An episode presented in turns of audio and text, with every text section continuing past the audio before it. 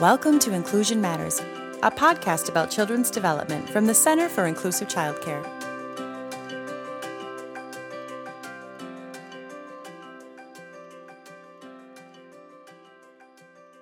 Welcome to Inclusion Matters, a podcast from the Center for Inclusive Childcare. I'm Priscilla Weigel, the Executive Director, and I am happy to be here today with Jacy Nylander, who is part of our uh, leadership team at C I C C. She's one of our coach supervisors. We call them leads, our um, relationship-based professional development leads.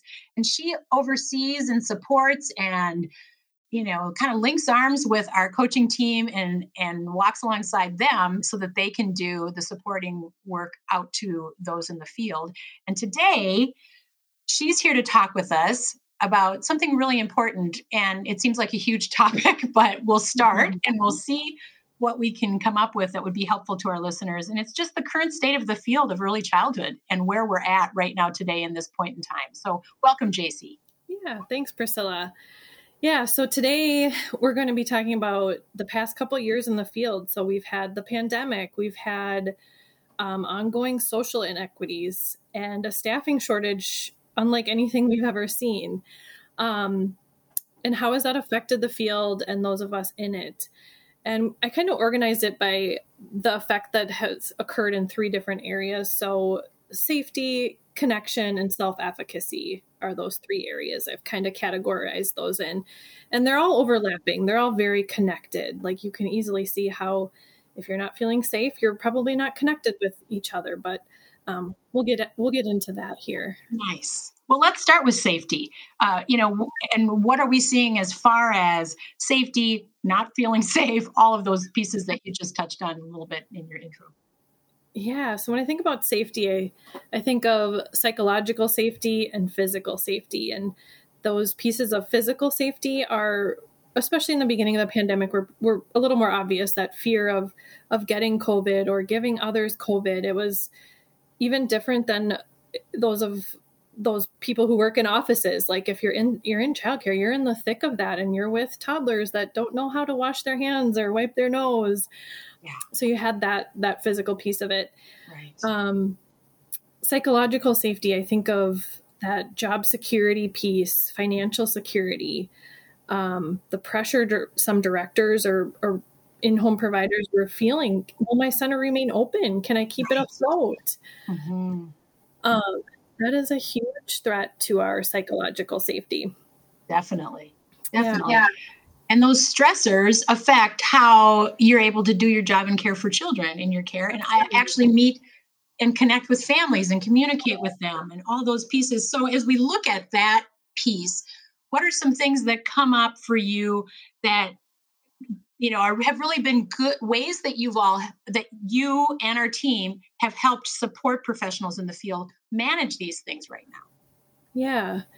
So it's actually the role that we're in. It's, it's really exciting actually to see some of the work and conversations that we've had with professionals in the field.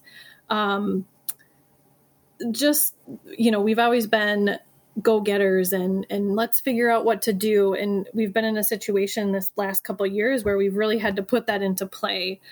Um, but I think our biggest conversations right now have been going back to the basics.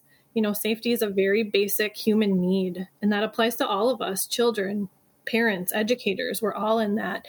And we've had those basic needs that of safety threatened in some way.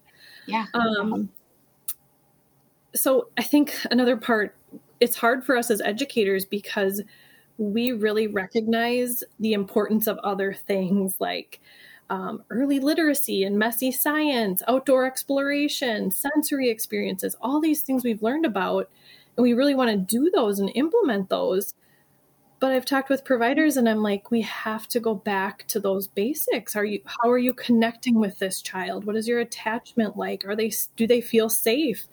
Because you can't implement any of those things unless you have that foundation there. Um, but it feels a lot different. It feels different than what the work we've done before. Definitely. Yeah.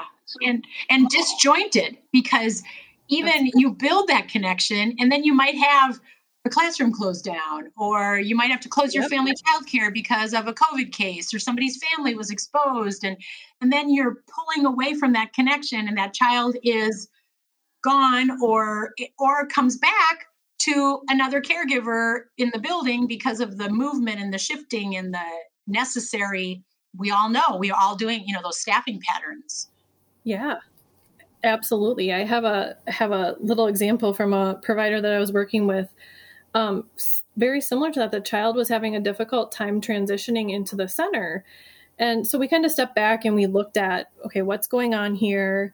Um, oh, he's coming into a different classroom. He never knows which classroom he's coming into.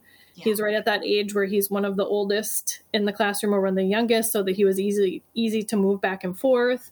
Mm-hmm. Um And they never knew which teacher was going to be in there.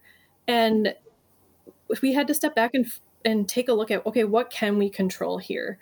Yeah. So they started, um, when that child came in, the front desk staff would say, oh, Miss Nancy's in your room today. And the child would go and he would find Miss Nancy's picture on the wall.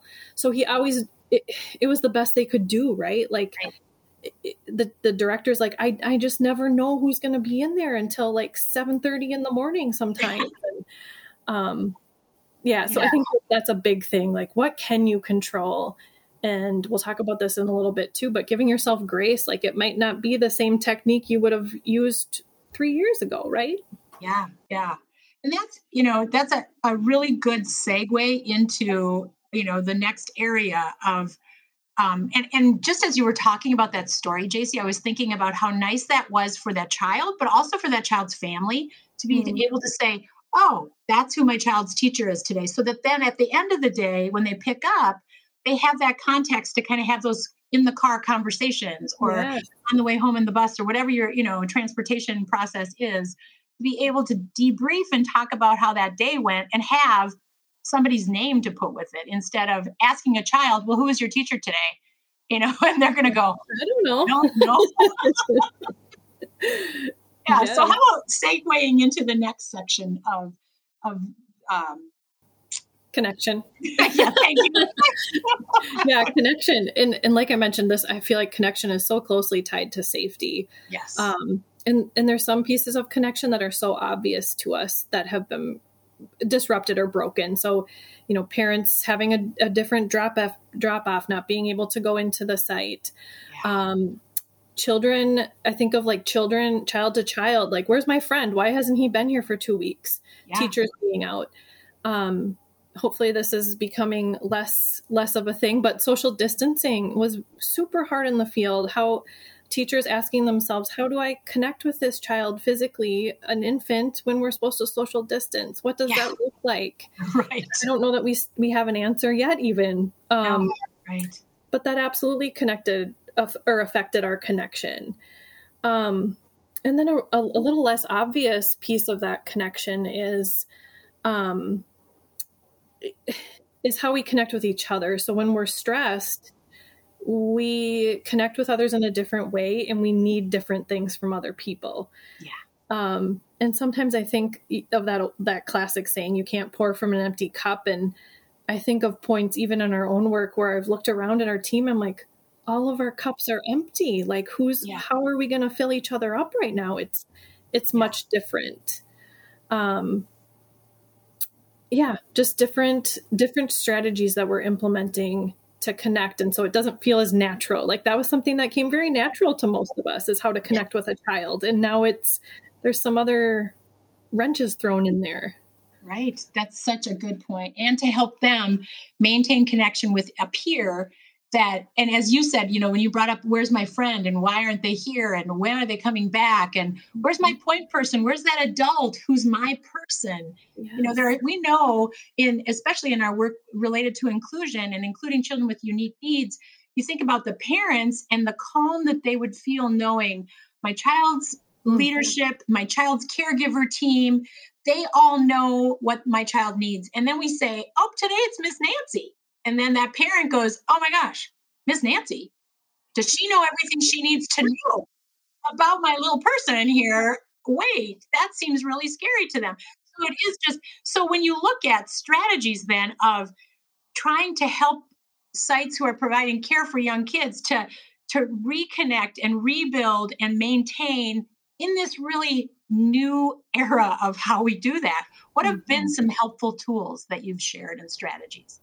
Yeah, so the biggest one, and it feels very basic, but I think it's so important, especially now, is um, perspective taking. So yeah. Thinking about that story, like, you know, Miss, we were, we're using Miss Nancy as a as an example here. What does it feel like to be that parent who is dropping their kid off with Miss Nancy?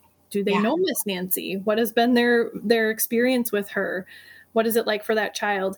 And what is it like for Miss Nancy? So taking yeah. on all those different perspectives um, can really help change how we approach a situation.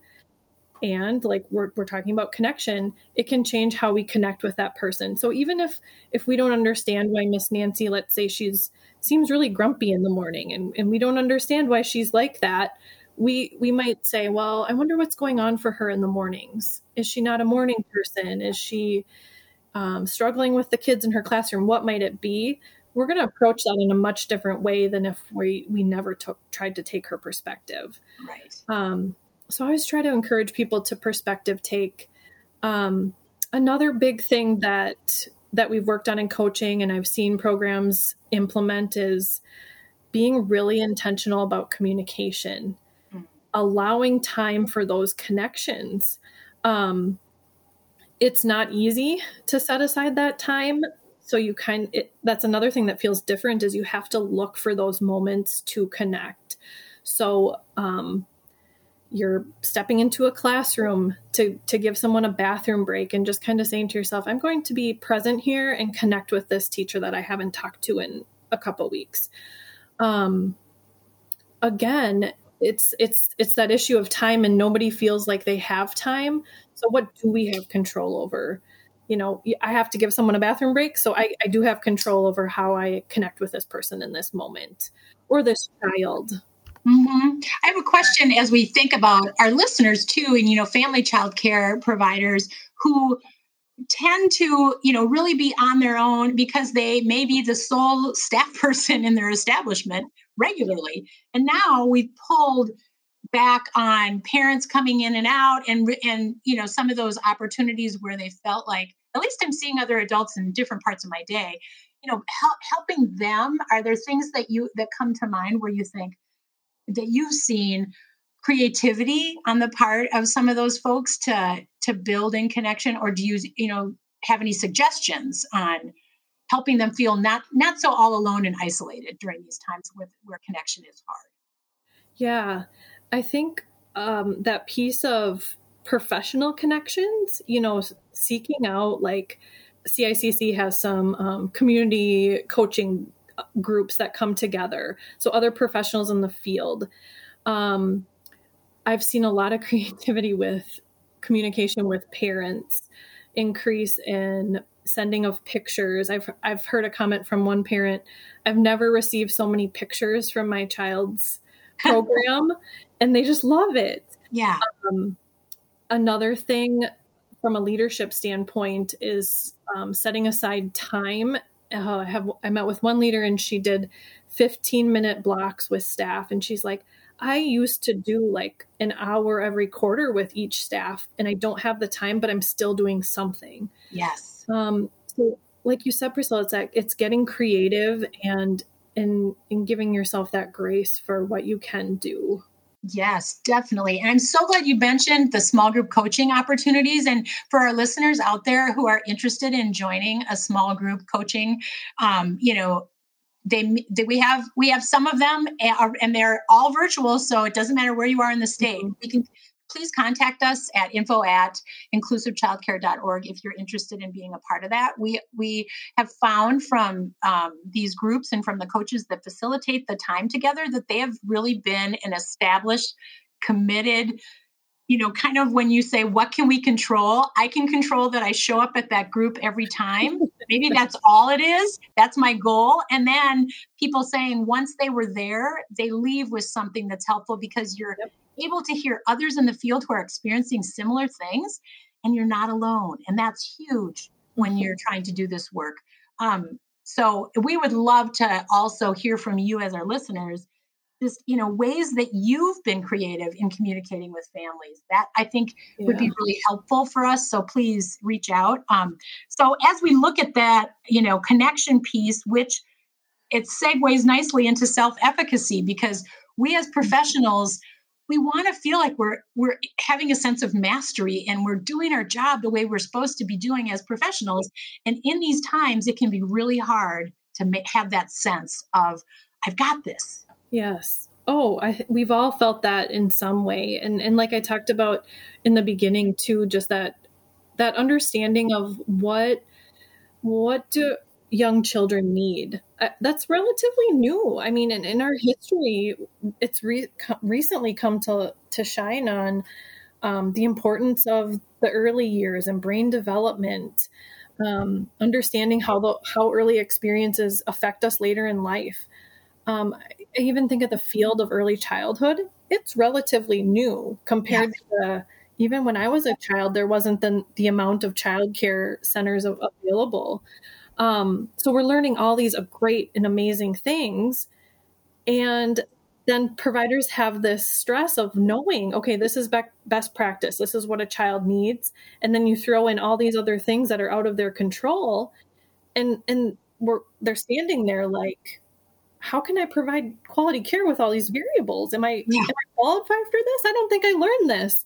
Yeah. Um, and I, I, even think of our group of coaches, and we have all felt that, me included, every, every single one of us, we've, we've had conversations of like, are we coaching right? Is this the right way to do it? Because we're approaching programs in a much different place than they've ever been. Yeah. Um, so you can see how all of that would affects our self-efficacy and our, our belief in, can I really do what I'm signing up to do here? Yeah. Because none of us, we want to help children and we want to help them grow. And it's just much different than we've ever experienced.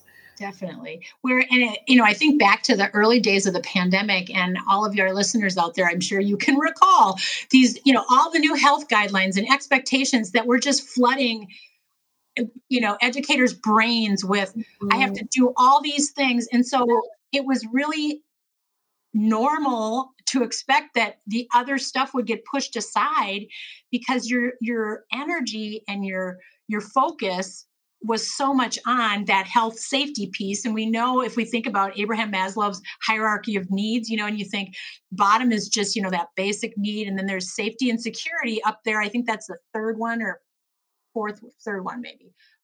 I should have thought about that before I brought it up. I looked at it a couple of weeks ago, but I don't remember. I know, but it, you know, it talks about how it's it's at the bottom. We'll yes, say that it's, it's at very the lower important. But you know, just even being able to say to yourself, and you've used this word quite a few times, grace. To give yourself the grace to say, what what first of all, you said it earlier. What can I control today? What can I really control and and have within my power to change? And what can I influence? You know, how can I move things forward in a way that are going to help children be successful and me as the caregiver be successful? But also, what what did I do well? You know, I mean, Jacy, I think you, I remember when um, you were doing coaching for us before you took the lead position, and I think you still use these, but your smile files, which I, yes, I really love. Yes. And, you know, those moments. And, and I think we all have those things that we've saved. I have a box of cards from when I was teaching, and I yeah. keep it in my nightstand, and, and I go back to it. And it's, it's those cards from parents or, you know, drawings from kids. And it just kind of grounds you in remembering, okay, this is, I'm doing okay. I'm doing what I'm supposed to be doing. I'm showing up every day.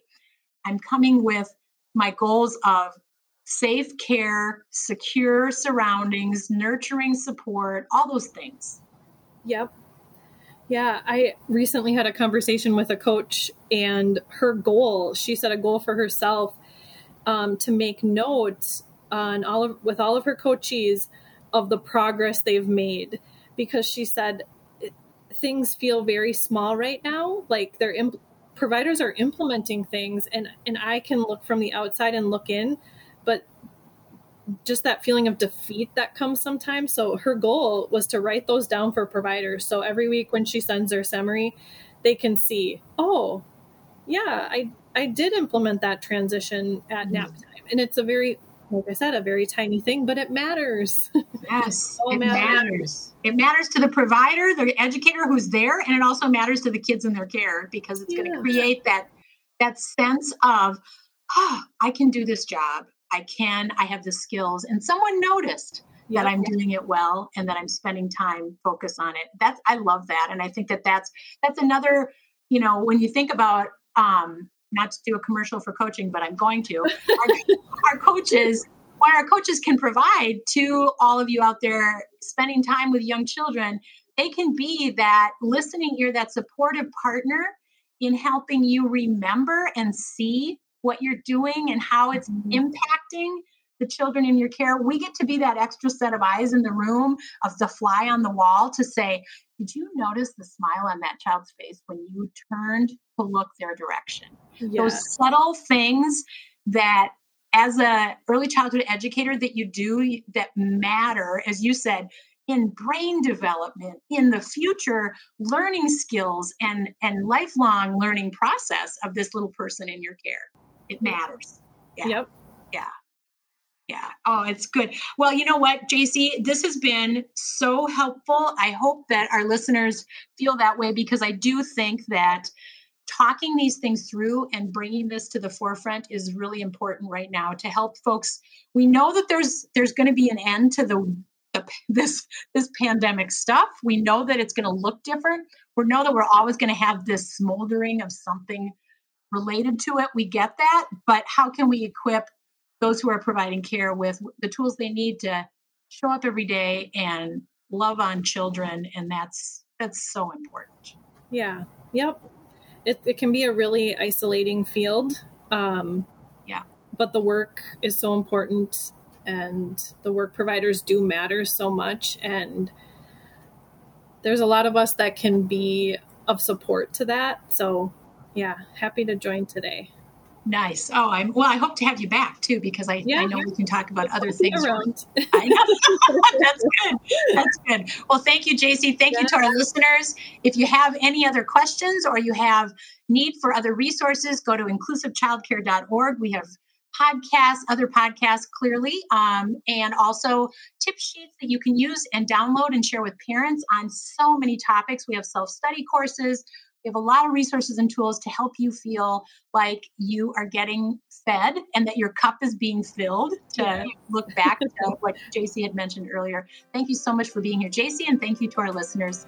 Yes, thank you. Take care.